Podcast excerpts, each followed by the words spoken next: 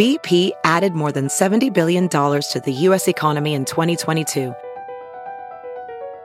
Investments like acquiring America's largest biogas producer, Archaea Energy, and starting up new infrastructure in the Gulf of Mexico. It's and, not or. See what doing both means for energy nationwide at bp.com slash investing in America.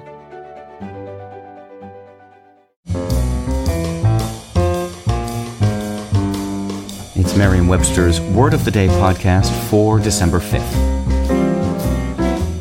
Brought to you by Merriam-Webster.com, the popular dictionary site delivering authoritative definitions, rich, helpful usage content, and dynamic features for language lovers and language learners alike. Today's word is ziggurat, spelled Z-I-G-G-U-R-A-T. Ziggurat is a noun that means an ancient Mesopotamian temple tower consisting of a lofty pyramidal structure built in successive stages with outside staircases and a shrine at the top. It also means a structure or object of similar form. Here's the word used in a sentence from GW Today from George Washington University by Lisa Benton Short.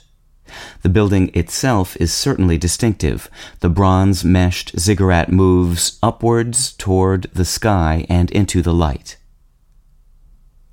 French professor of archaeology Francois Lenormant spent a great deal of time poring over ancient Assyrian texts.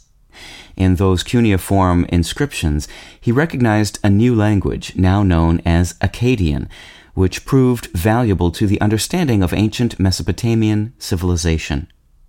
Through his studies, he became familiar with the Akkadian word for the towering Mesopotamian temples, ziqqurratu. In 1877, he came out with Chaldean Magic, a scholarly exposition on the mythology of the Chaldeans, an ancient people who lived in what is now Iraq. In his work, which was immediately translated into English, he introduced the word ziggurat to the modern world in his description of the ziggurat of the Iraqi palace of Khorsabad. With your word of the day, I'm Peter Sokolowski. Visit Merriam-Webster.com for word games and quizzes, words at play blogs and articles, Ask the Editor videos, and real-time lookup trends. Visit Merriam-Webster.com today.